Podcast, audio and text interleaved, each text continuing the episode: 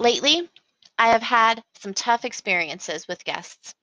Therefore, I have set new parameters of who qualifies to Instant Book. Instant Book means anyone at any time can book the room if it's available without communicating with me first. The new parameters include if you're new to Airbnb and do not have any reviews, you have to inquire first about being able to stay. Or if you have negative reviews on your profile, you also have to ask first if you can stay. I take the time now to review those guests with greater scrutiny, and I actually look at the reviews that have been left by previous hosts. I will no longer be accepting guests that have established a pattern of less than ideal behavior. It is not worth the time or stress. You can imagine my delight when a reservation came in from a superhost. Even though it was only for one night, I was looking forward to having a rock star guest that would know how it goes, therefore, he would do all the right things to make it a great stay. My hopes and dreams could not have been farther from the reality that was to come with his stay. His communication was terrible from the beginning. He didn't answer the questions asked upon booking, he didn't answer the question asked specifically in the message I sent. I had to repeat the question until I got the answer. Eventually, he said he would arrive at the official check in time of 3 p.m.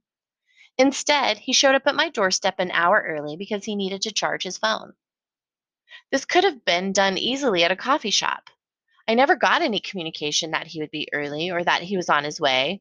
Just boom, on the doorstep. While he is on the doorstep, I get another message that there is no key in the lockbox.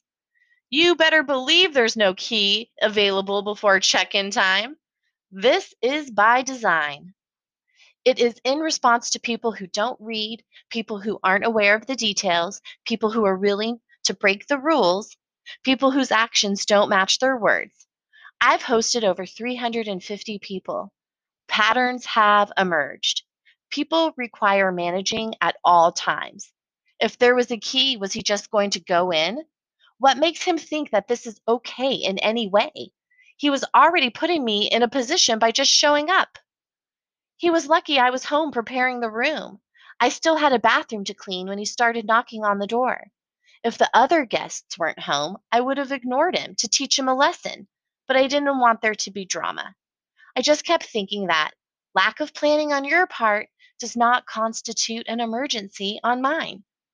As I opened the door, he introduced himself and asked if he needed to remove his shoes. Another big red flag.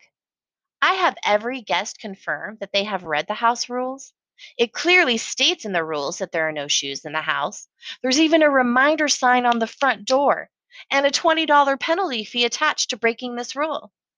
Clearly, he isn't paying attention, nor is he familiar with the details. This is not starting off well.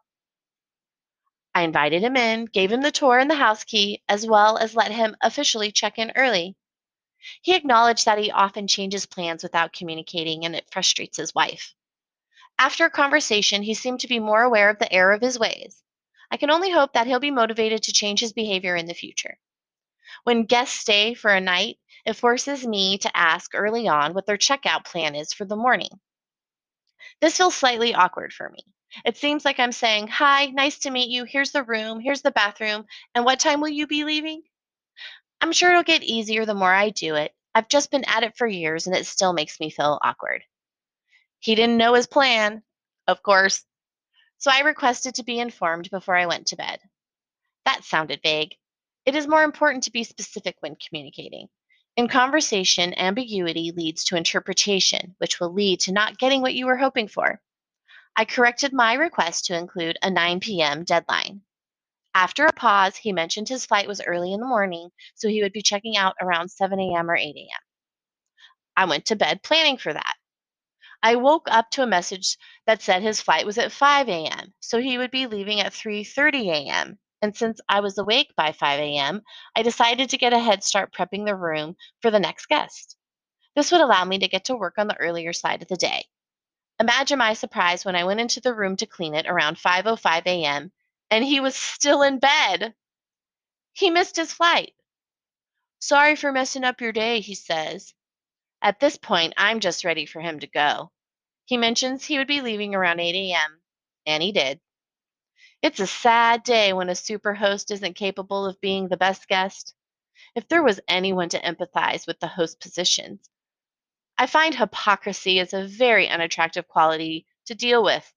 Get it together, people.